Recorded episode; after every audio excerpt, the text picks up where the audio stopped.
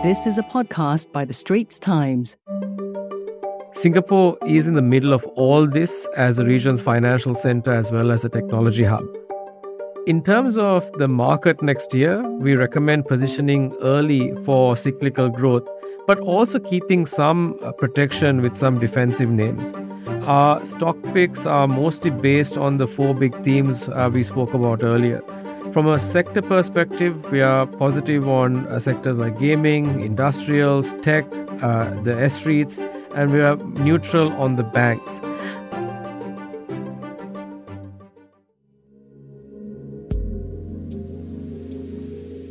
Welcome to Invest Talk. This is a series by the Straits Times podcast channel, Your Money and Career. At Invest Talk, we talk money matters and all things related to investing. We want to give you that extra edge in managing your hard earned money. I'm Ven Sreenivasan, and I'm Associate Editor and Senior Columnist at the Straits Times. Joining me for today's episode of Your Money and Career is Thilan Wickramasinghe, Head of Research at Maybank Securities. Glad to have you on our show, Thilan. Thanks for having me on the show, Ven. The outlook for the global environment remains uncertain. While inflation is coming down and the Fed is expected to start cutting rates sometime next year, interest rates still remain high. There is concern about the lagging impact of higher for longer rates.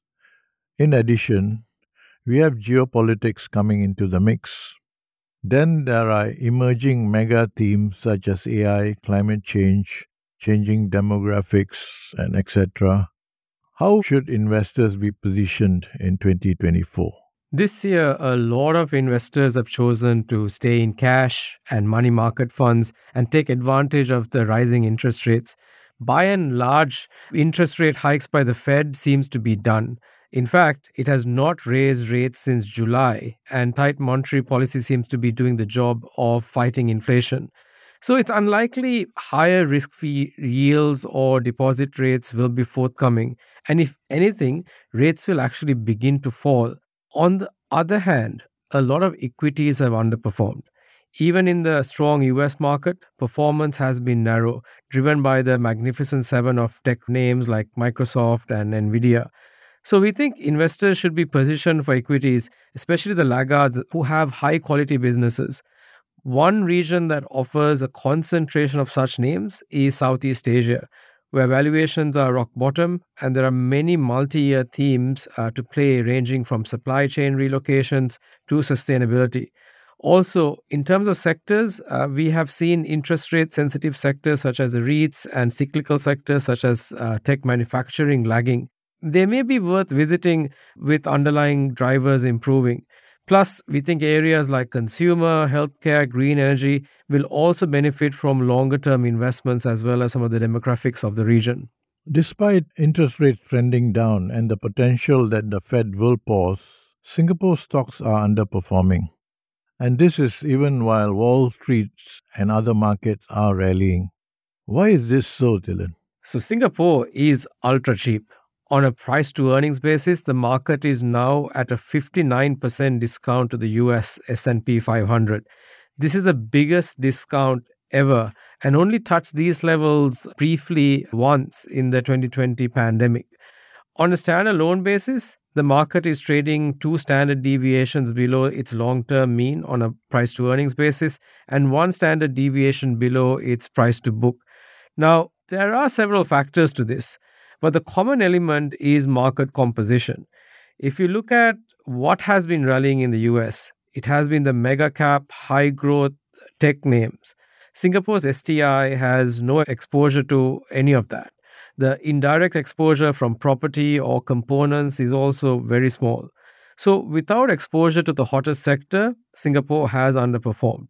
Second, 44% of the STI index is weighted towards the bank. This, as a sector, has faced several challenges from negative spillover from the US banking crisis that we had back in March, slower China, as well as some of the tech outages that they experienced this year. Third, another 14% of the index is REITs. And as I explained earlier, this sector has been a major laggard in the backdrop of high rates. Finally, Singapore is generally seen as a yield market. And that has not been as relevant this year, given the fact that risk free rates have been quite attractive already. I see. What, in your opinion, Thilan, is the outlook for the Singapore market going forward? Singapore has major relevance as a key market in the region and also as a global financial hub. We think the medium term prospects for the market is very bright as there are several major themes that are in play uh, that will drive earnings as well as multiples going forward. The first theme then is GLC restructuring. We saw many of the GLCs undergoing restructuring to focus on maximizing on ROICs, return on invested capital, sustainability, and also become much more market relevant. As a result, we saw names like Capital and Sembcorp, Keppel all jettisoning underperforming businesses and recycling capital. We think much more activities will take place, and the market largely take this quite positively, as we've seen with Sembcorp's own 45% rise in share price just this year alone. Second theme is with China slowing, there is a rotation of wealth and supply chains into Singapore. This will also create significant opportunities for multiple sectors from banks, property to manufacturing. Third, increasingly Singapore's companies are venturing overseas for M&A, taking advantage of cheap valuations in the region as well as a very strong Singapore dollar as well. This should add more growth than what the domestic market can provide and also support valuations as well. Finally, we have a convergence of Gen AI, 5G, and IoT taking place. And that has the potential to raise productivity and lower costs, and that will drive long term margins higher. And also, from a macro perspective, we expect next year to be better for Singapore. We're expecting GDP to grow at about 2.2% versus around 1.1% for this year. So, we are overall uh, quite optimistic about Singapore's prospects going forward. Find us on Apple, Spotify, Google Podcasts, or via the Google Voice Assistant and Amazon Alexa enabled devices. And now back to our podcast episode. Let's get back to the conversation with my guest, Thilan Wickramasinghe, Head of Investment Research at Maybank. Thilan, we often hear about sustainability and AI as investment themes can Singapore, as a small island state, play a significant part in sustainability or AI, the new buzzwords? Let's start with AI since it's getting a lot of attention following the introduction of large language models like ChatGPT. The reality is that for AI, size really does not matter. What matters more is how quickly the technologies can be adopted and implemented in various sectors. This will give a head start in driving up productivity and lowering cost. I think Singapore is off to a good start. It has launched an updated national AI strategy early this month in December that will focus on growing the AI talent pool and also promoting AI adoption across industries. Now, if you ask me which amongst the listed sectors AI will have the most immediate impact, I would say it's the banks. Remember, the local banks have been spending close to 15% of their OPEX over the past half decade in integrating their IT systems as well as investing in AI. So they're the most ready to adopt these emerging technologies. At first, though, the technologies will appear in areas we cannot see, such as the back and the middle officers like compliance, risk, regulatory, and fraud detection. I think we'll see some major strides on this coming through next year. Now, on the sustainability front, Singapore has a major role to play. As a low lying island, uh, climate change will have a big impact on Singapore.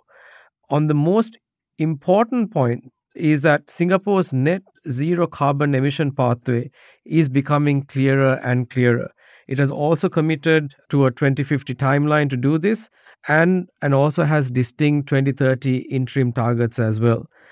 At the corporate level, one of the biggest near term impacts will be the hiking of carbon taxes next year from $5 a ton of carbon to $25.